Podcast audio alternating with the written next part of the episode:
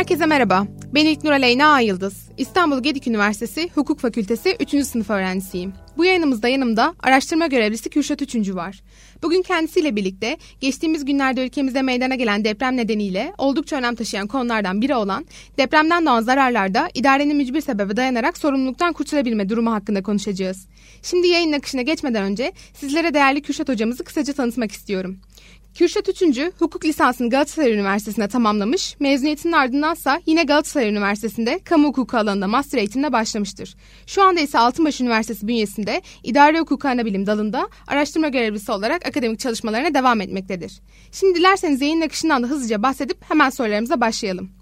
Depremden doğan zararlarda idarenin mücbir sebebe dayanarak sorumluluktan kurtulabilme durum başlıklı yayınımızda ilk olarak idarenin sorumluluk esaslarından bahsedip ardından idarenin hizmet kusuruna değineceğiz.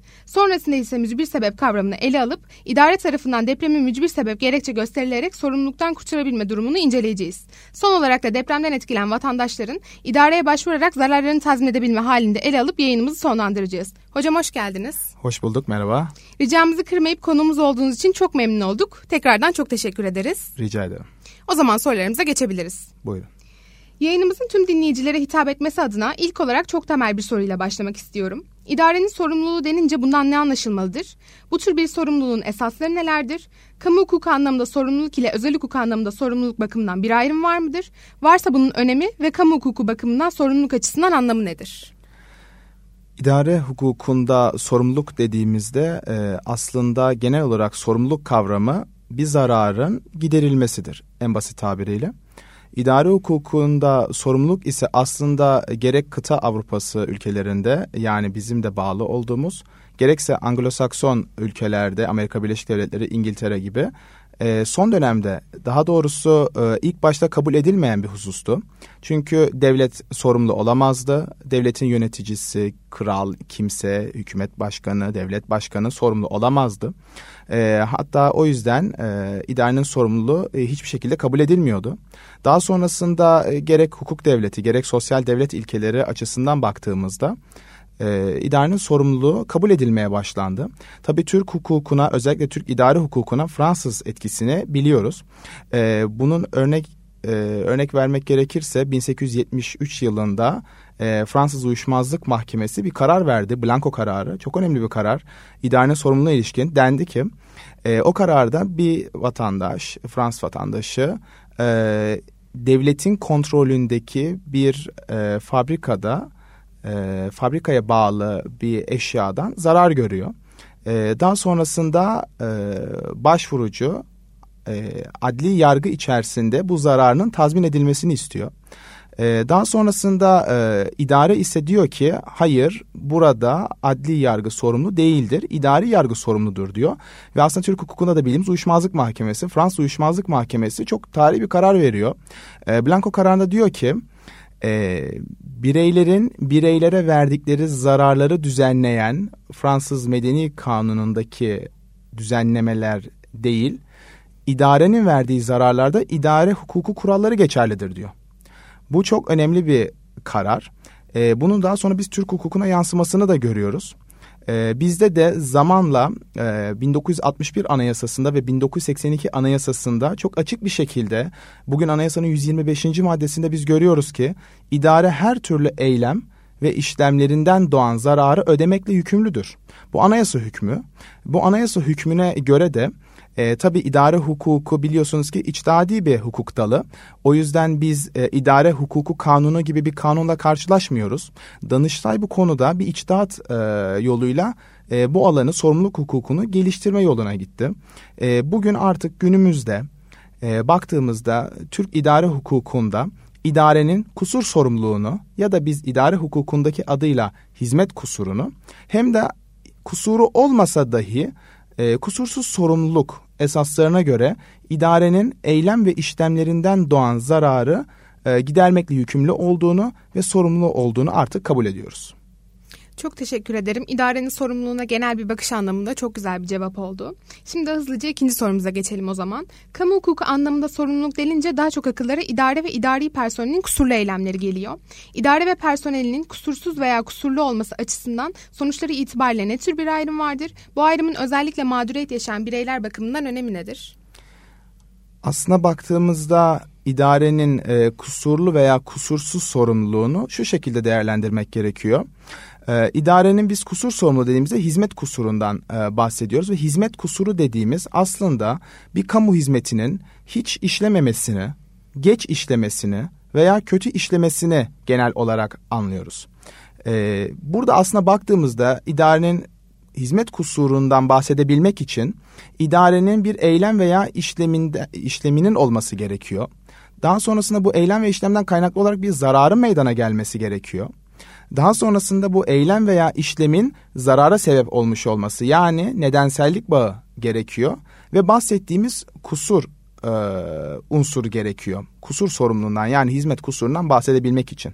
Burada şunu önemli belirtmek istiyorum. Aslında e, birinci soruda belki özel hukukla olan bağlantısına da değinmek adına buradaki kusur özel hukuktaki gibi e, kast, ihmal, e, özensizlikten ziyade objektif bir nitelik taşır. Bu çok önemli bir e, niteliktir. Yani biz burada aslında hizmet kusurundan bahsederken idarenin eş, e, eylem veya işlemlerinden kaynaklı olarak e, meydana gelen zararla beraber aslında bir aksaklığı, bir bozukluğu ifade etmiş oluyoruz. Tabii biz sadece e, hizmet kusuru ya da kusurlu sorumluluktan bahsetmiyoruz. Aynı aynı zamanda kusursuz sorumluluktan da bahsediyoruz. Bu da özellikle e, üç başlıkta bizim karşımıza çıkıyor. Sosyal risk ilkesi, tehlike ilkesi ve kamu külfetleri karşısında eşitlik ilkesi. Bunu da kısaca aslında birer cümleyle değinmek belki doğru olacaktır. Sosyal risk ilkesi dediğimiz aslında bir kişinin sırf o ülkenin vatandaşı olmasından kaynaklı olarak başına bir e, husus geldiğinde, bir zarar geldiğinde e, bunu özellikle terör olaylarında görüyoruz. Bu durumda idarenin sorumlu olduğunu görüyoruz. Aslında şu çok önemli. E, sosyal risk ilkesinde illiyet bağı aranmıyor. Yani idarenin eylem veya işleminden kaynaklı bir zarar mı ortaya çıkmış değil mi te, e, şeklinde bir e, ayrıma gitmiyoruz. E, sosyal risk ilkesinin dediğim gibi genellikle terör olaylarında karşımıza çıkıyor. Kullanıldığını görüyoruz. Danıştay iştahatlarında da bu şekilde. E, tehlike ilkesinde ise idarenin aslında yaptığı faaliyetteki e, bir takım tehlikeli e, kamu hizmetlerinin sunulması veya kullandığı araçların tehlikeli, e, tehlikeli olmasından dolayı aslında bu ilkenin e, oluştuğunu görüyoruz. Yine aynı şekilde kamu külfetleri karşısında eşitlik ilkesi de e, bazı insanların ya da genel olarak insanların e, faydalandığı, olumlu olarak sonuçlanan bir e, kamu hizmetinde bazı kişilerin olağanüstü kişisel bazı zararları meydana gelmiş oluyor. Bu noktada yine kusursuz sorumluluğa gidiyoruz. Aslında bizim e, önemli belirtmemiz gereken şudur. Zaten temel esas şudur. Eğer idare kusurlu sorumluluk altında ise o noktada biz artık kusursuz sorumluluk esaslarına gitmiyoruz. Doğrudan idare burada hizmet kusuruna sahiptir diyerek o noktada idarenin kusurlu, kusur sorumluluğuna gitmiş oluyoruz. Teşekkür ederim. Şimdi artık idarenin sorumluluğunu kaldıran veya azaltan haller kısmına gelmek istiyorum. Sizin de bildiğiniz üzere idarenin sorumluluğunu kaldıran veya azaltan haller başlığının altında ilk olarak mücbir sebep kavramı var. Size yönelteceğim soruya geçmeden önce dinleyicilerimiz açısından daha anlaşılabilir olması adına kısaca mücbir sebep kavramına değinmek istiyorum. Mücbir sebebin kökeni Roma hukukuna dayanmakta olup bu hukuki, bu hukuki kurum hem kamu hukukunda hem de özel hukukta kişi veya kurumların gerek kusurlu gerekse de kusursuz sorumluluklarını bertaraf eden bir hal olarak karşımıza çıkıyor. Bu açıklamadan hareketle mücbir sebebi kısaca önceden tahmin edilmesi ve karşı konulması mümkün olmayan olaylar olarak tanımlamamız da mümkün. Danıştay İdari Dava Daireleri Kurulu tarafından ise mücbir sebep kökeni doğal, sosyal ve hukuki olması itibariyle failin dışında kalan, fail tarafından önleme olanağı bulunmayan, önceden takdir ve tahmin edilemeyen olaylar olarak tanımlanmaktadır. Bu minik açıklamanın ardından önce kendi düşüncemi belirtmek, ardından da sorumu size yöneltmek isterim. Türkiye'nin dünyanın en aktif deprem kuşağı olan Alp Himalaya kuşağı üzerinde yer aldığı, yine geçmişten günümüze Türkiye bölgesine defalarca kez yıkıcı depremlerin yaşandığı tartışma götürmezken, ben depremin sırf önceden tahmin edilemezlik ve karşı konulamazlık hallerine dayanılarak mücbir sebep olarak nitelendirilemeyeceğini düşünüyor ve sizin de bu konu hakkındaki görüşünüzü merak ediyorum. Ülkemiz koşullarında ve günümüzde yer bilimlerinin geldiği nokta itibariyle de depremin mücbir sebep olarak kabul edilebilme hali nedir? Sizin bu konu hakkındaki düşünceniz nedir? Açıklamalarınız için teşekkür ediyorum. Ee, gerçekten açıklayıcı oldu mücür sebebi ilişkin.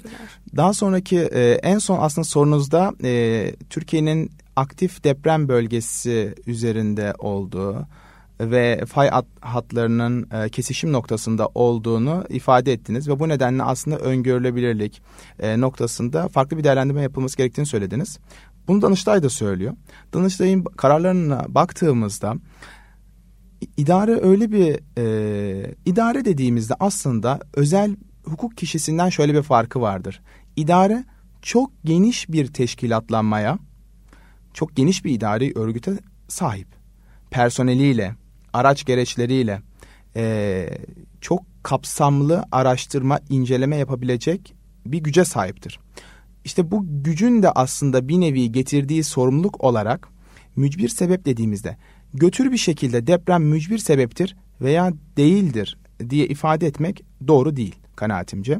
Şu şekilde eğer idare üstüne düşen tüm görevleri yerine getirmişse nedir bunlar bir depremle ilgili? Ülkenin deprem haritasını çıkarmak.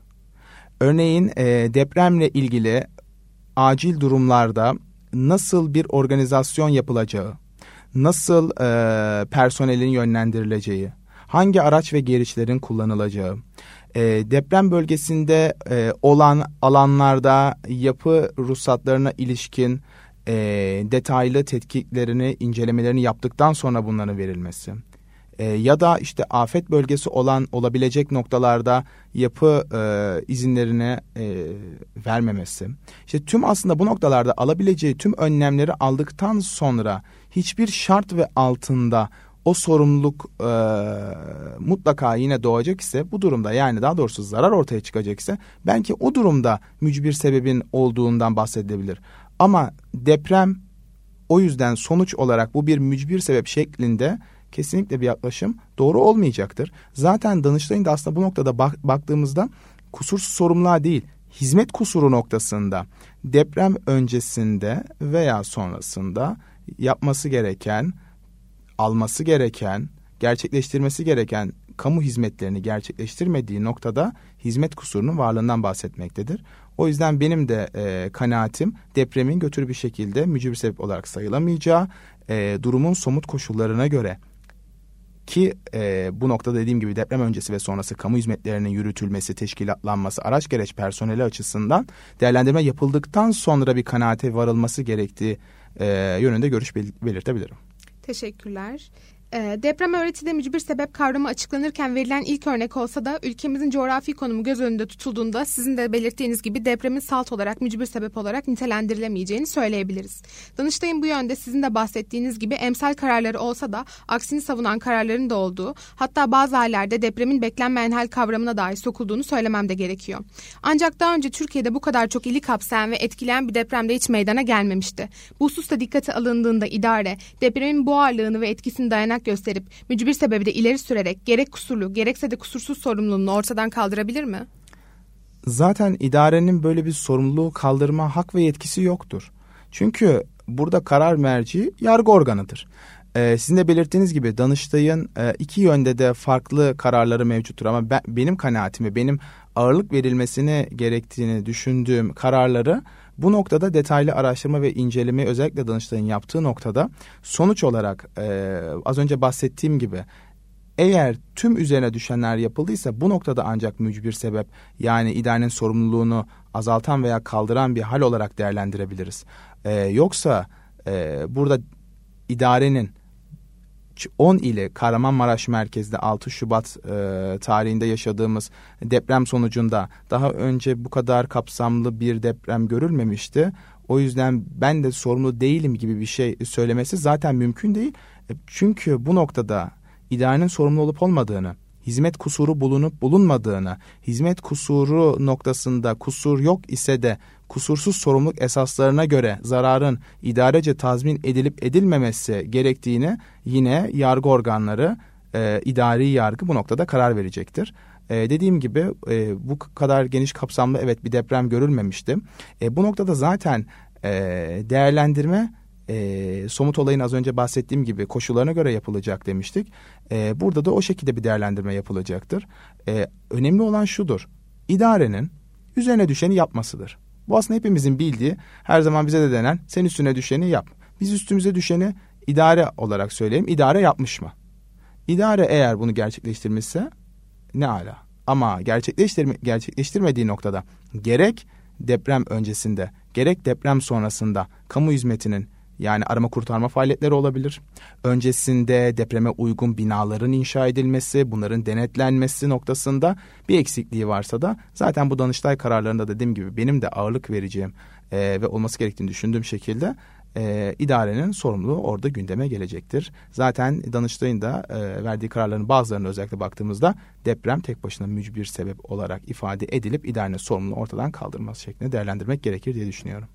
Teşekkür ederim. Şimdi geldik son sorumuza. Deprem nedeniyle hem maddi hem de manevi zarar açısından zarar gören vatandaşların idareye başvurarak zararlarını tazmin edebilmesi için ne şekilde bir yol izlemesini önerirsiniz? İki sorumluluk türü incelendiğinde depremden zarar gören bir vatandaşın hizmet kusuruna dayalı tazmin yoluna mı başvurması yoksa kusursuz, kusursuz sorumluluk esasına mı dayanması daha avantajlı? Sorunuzun ikinci kısmından e, cevap vermeye başlayayım. Şu şekilde e, kusurlu veya kusursuz sorumluluk noktasında zaten e, davacı idareye e, karşı bir dava açtığında e, dediğim gibi yargı organı orada bir hizmet kusuru bulunup bulunmadığını, hizmet kusuru yok ise kusursuz sorumluluk esaslarına dayanıp dayanılamayacağını ifade eder. Kanaatimce ki zaten öğretide de baktığımızda gerek yargı kararlarında deprem gibi bunlar başka örnekler de var sadece deprem değil sel, toprak kayması gibi bir takım e, başka doğal afetler de doğal afetlerle ilgili kararlarda da karşımıza çıkıyor. Ee, hizmet kusuru noktasında zaten bir belirleme yapılıyor. Yani e, zaten hizmet kusurunun olduğu veya olmadığında kusursuz sorumluluk olduğu noktada aslında iki e, esasta e, davacıyı burada e, depremzede olan vatandaşı korur. Ama dediğim gibi zaten e, bu tarz noktalarda yani depremin e, meydana getirdiği zararın idarece tazmini noktasında karşımıza büyük çoğunlukla idarenin kamu hizmetini kusurlu şekilde ifa etmesinden kaynaklı olarak e, hizmet kusuru yani kusur sorumluluğu ortaya çıkıyor.